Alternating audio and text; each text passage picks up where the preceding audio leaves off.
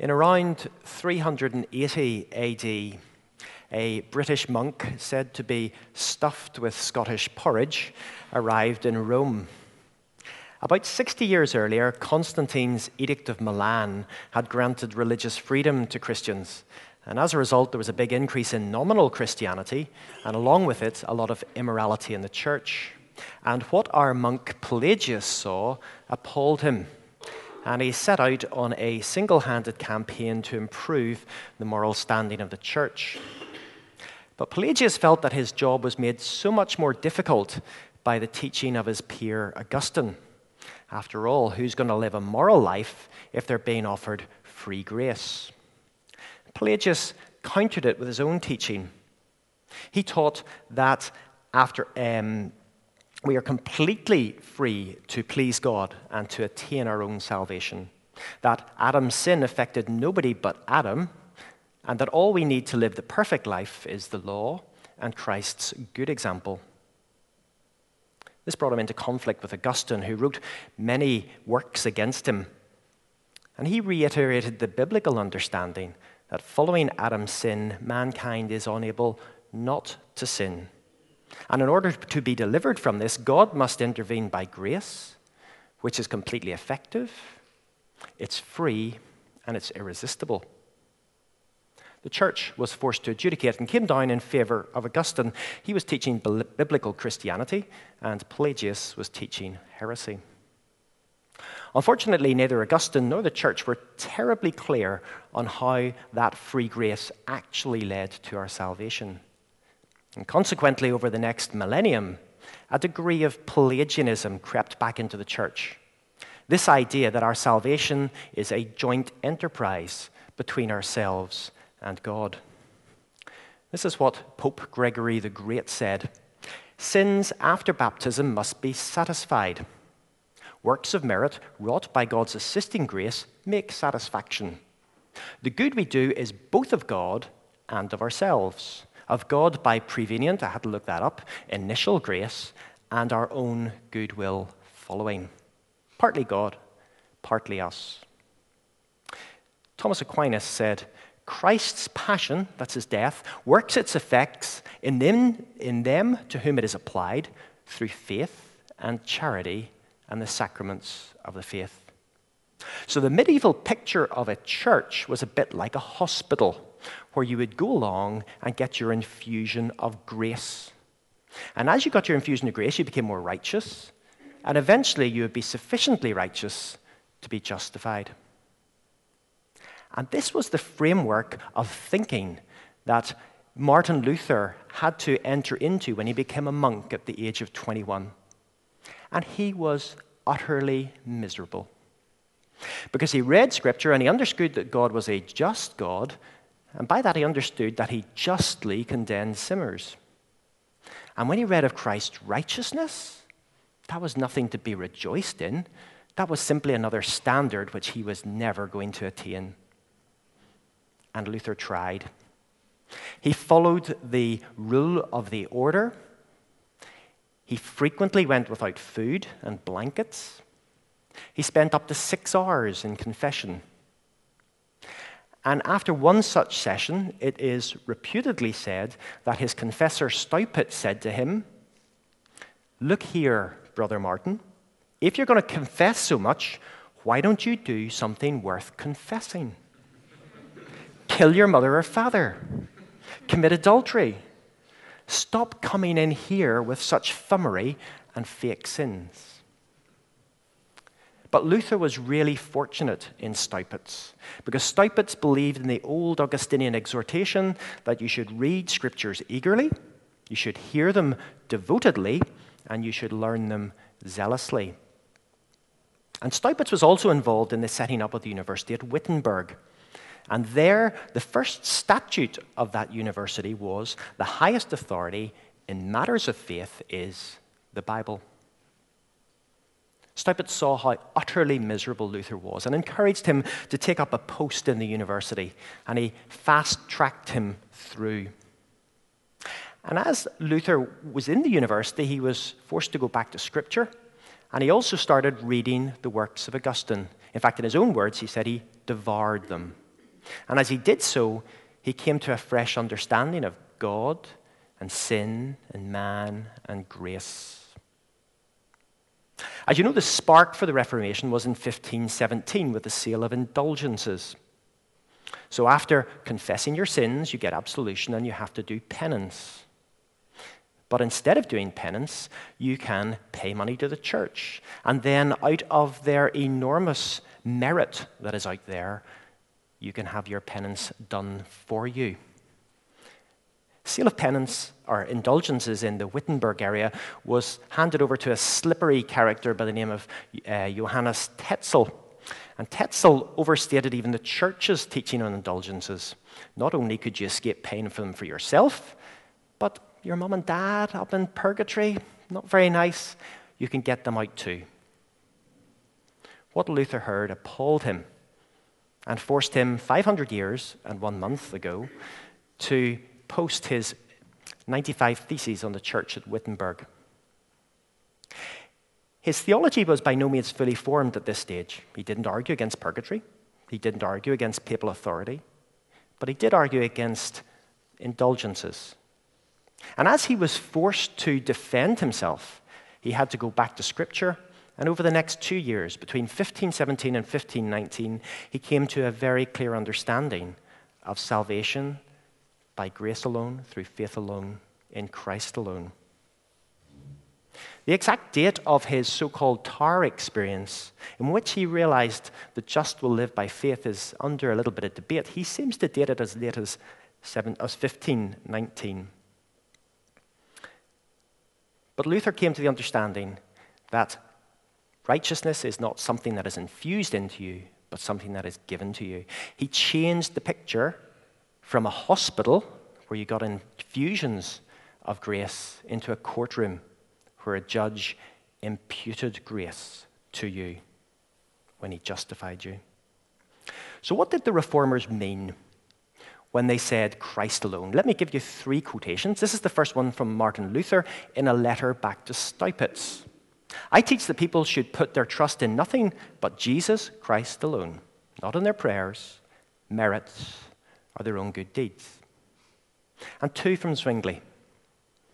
Through Christ alone, we are given salvation, blessedness, grace, pardon, and all that makes us in any way worthy in the sight of a righteous God.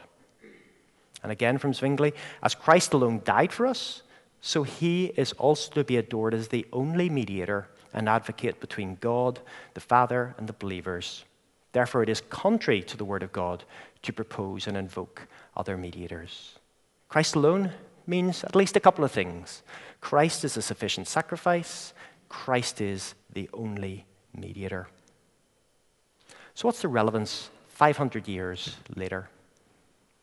Well, our dispute with the Catholic Church, even after the 1999 joint declaration on justification between Lutherans and Catholics, remains the same. In their catechism, they say no one can merit the initial forgiveness and justification at the beginning of conversion, but moved by the Holy Spirit and charity, we can then merit for ourselves the graces needed for sanctification, for the increase of grace and charity, and for the attainment of eternal life. But our problem is so much bigger than that nowadays. Christ alone, that's not something that goes down well in society as a whole. We live in a postmodern society where any claim to absolute truth is treated with skepticism or derision. We live in a pluralist society. So many different religions. How could you be so arrogant as to say Christ alone, the only way to God? That is so intolerant. And of course, intolerance is the one remaining sin in society. But there's also a challenge to Christ alone sufficient sacrifice. And that comes from liberal Christianity and from some even in the evangelical fold who have moved away because of the stumbling block of the cross. The idea that Christ should be a sacrifice, that's appalling theology. That's child abuse. So the relevance of Christ alone remains today. All that by way of exceedingly long introduction. We're going to turn to God's Word. and it's in Hebrews chapter 9. We're going to start at verse 24. And as we do in winter, uh, it's going to be on the screen as well. Uh, we'll stand for the public reading of God's word. Let's stand.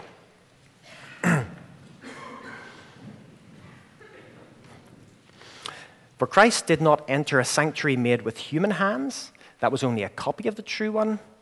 He entered heaven itself, now to appear for us in God's presence. Nor did he enter heaven to offer himself again and again, the way the high priest enters the most holy place every year with blood that is not his own. Otherwise, Christ would have had to suffer many times since the creation of the world. But he has appeared once for all at the culmination of the ages to do away with sin by the sacrifice of himself. Just as people are destined to die once and after that to face judgment, so Christ was sacrificed once to take away the sins of many, and he will appear a second time, not to bear sin, but to bring salvation to those who are waiting for him. Grab a seat. Keep your Bibles open. As you read through the verses, I don't know if you noticed, but the word appear occurs three different times. And it occurs on each occasion in a different tense. And they all refer to the appearances of Christ. So in verse 24, we're told that Christ appears in heaven. In verse 26, that he has appeared at the culmination of the ages. And in verse 28, that he will appear again. And the second thing to note is with each of these appearances, he does something. And that something is for us. So in verse 24, he appears in heaven for us now. In verse 26, he appeared to take away sin. And in verse 28, he's going to come again to bring us salvation. So this is all about what God does for us. It's not about what we do for him, or indeed what a combination of God and ourselves do for us, if you know what I mean. So, what we're going to do is we're going to take them in chronological order, not the order they appear in the text. And just to warn you, the first one takes a good bit longer than the others, so don't be panicking about clay. Verse 26 He has appeared once for all at the culmination of the ages to do away with sin by the sacrifice of himself. We're entering a season of Advent when we remember Christ's appearing. This was not Christ's beginning. He is the eternal Word of God, but this was his first appearing. And nowhere is that put more majestically than in the first chapter of John. In the beginning was the Word, and the Word was with God, and the Word was God. Verse 14 The Word became flesh and dwelt amongst us, and we have seen his glory. This was the first appearing of Christ. So, what did he achieve? Well, verse 26 he came to do away with sin. How did he achieve that? Verse 26 by the sacrifice of himself. So, can we get from this verse to the reformer's cry of Christ alone, sufficient sacrifice? Well, I think we can if we take this ver- verse in the context of the chapter as a whole. You see, Hebrews was written to Jewish Christians who were under persecution and were in danger of slipping back to Judaism. And the writer is writing to say, why would you do that?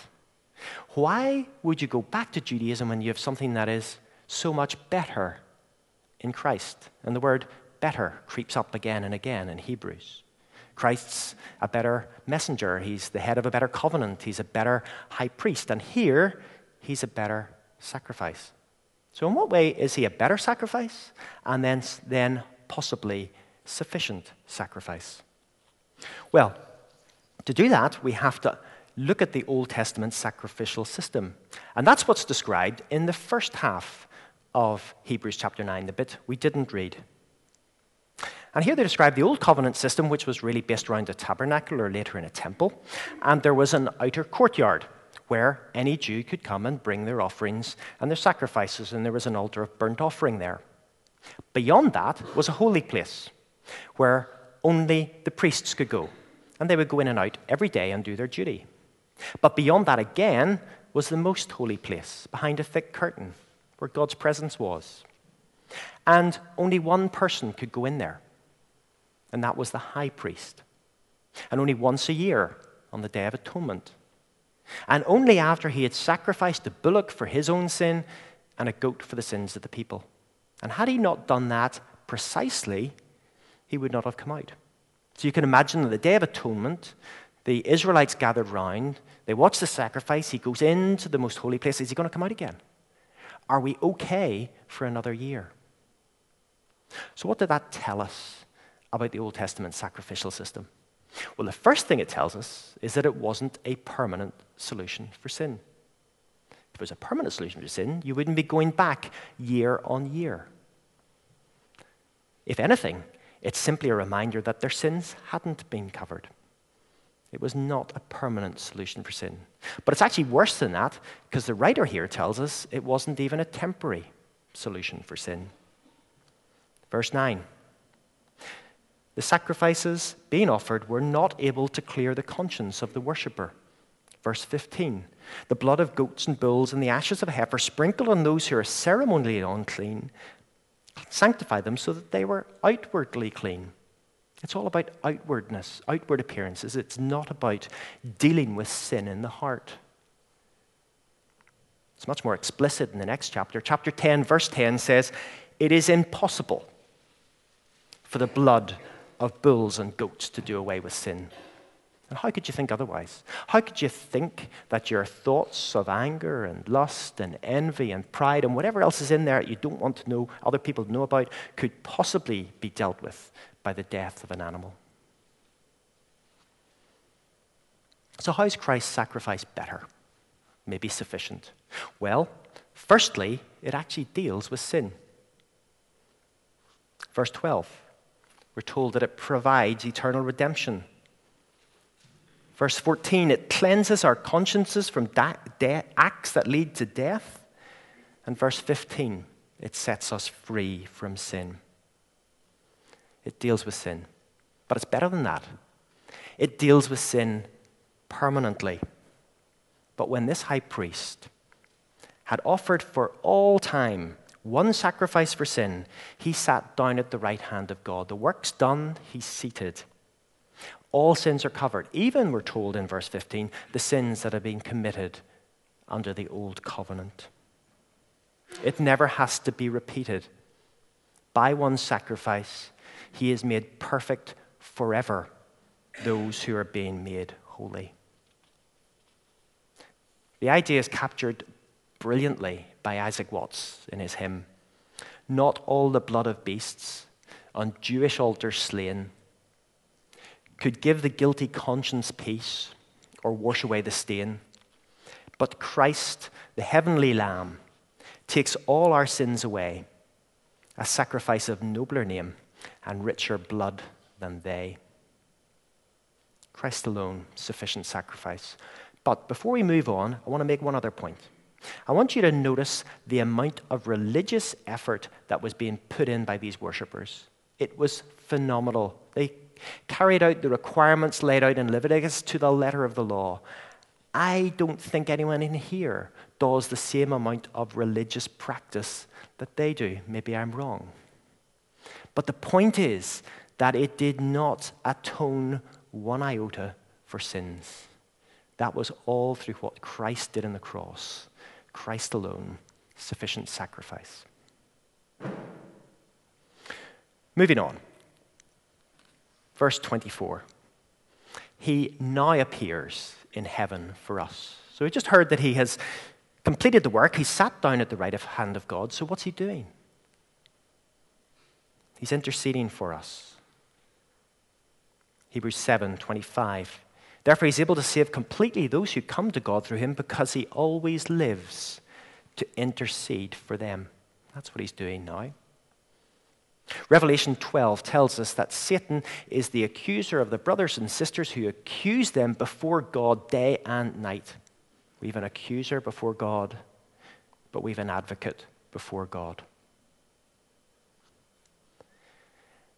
And what does he plead before God for us? Not what we do, but what he's done. And throughout Scripture, there is always that link between the person who does the atoning and the mediation. Romans 8 Christ Jesus, who died, more than that, who is raised to life, is at the right hand of God and is also interceding for us. The one who died for us is the one interceding for us. 1 John chapter 2. If anyone does sin, we have an advocate with the Father, Jesus Christ, the righteous one. He is the atoning sacrifice for our sins. Again, another hymn brilliantly captures it. Charitie Bancroft's. Before the throne of God above, I have a strong, a perfect plea. A great high priest whose name is love, who ever lives and pleads for me. My name is graven on his hands. My name is written in his heart. I know that while with God he stands, no tongue can bid me thence depart.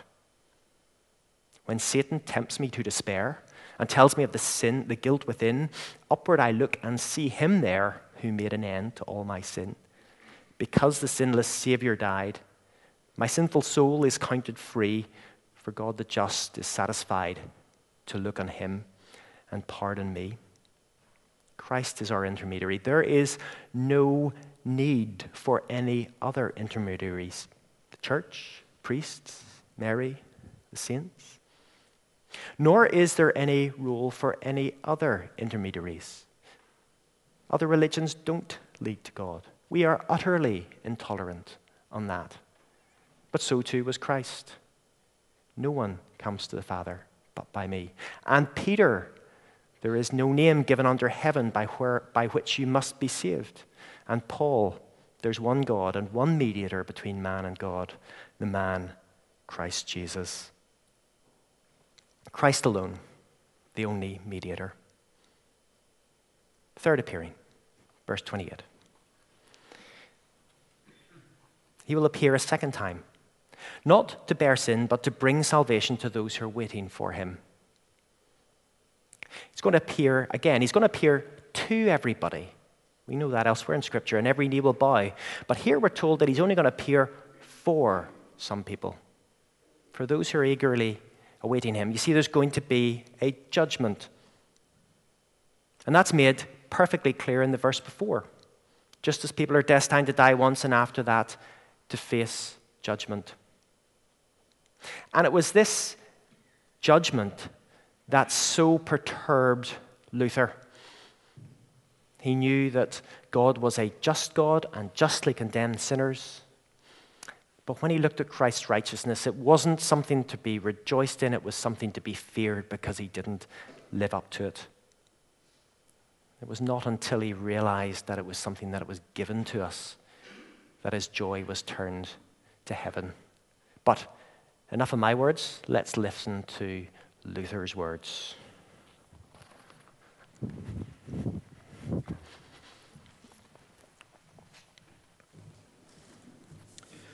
I greatly longed to understand Paul's epistle to the Romans, and nothing stood in the way but that one expression, the justice of God, because I took it to mean that justice whereby God is just and deals justly in punishing the unjust.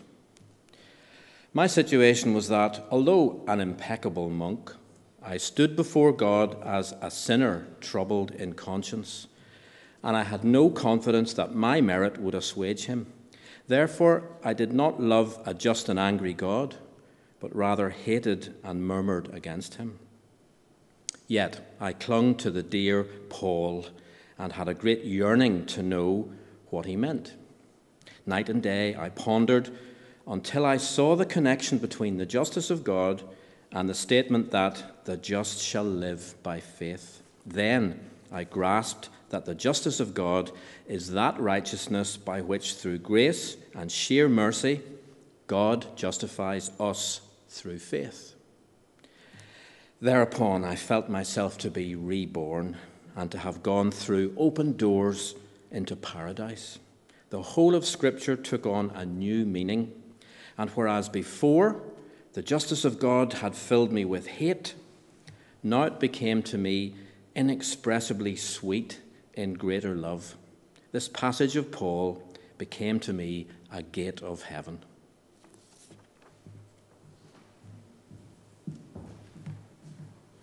Thanks, Richard. Luther understood the problem where the other monks just didn't get it. That their righteousness could never uh, appease God, and that the only hope was from His righteousness given to them. That remains our only hope. Not relying on what we do, but on what He has done. One last hymn to quote. And it's Edward Mote's My hope is built on nothing less than Jesus' blood and righteousness. I dare not trust the sweetest frame, but wholly lean on Jesus' name. And capturing that third appearance yet to come, when he shall st- come with trumpet sound, oh, may I then in him be found, in him my righteousness alone, faultless to stand before the throne. Where's your hope tonight? In doing your best? Or is it in Christ alone?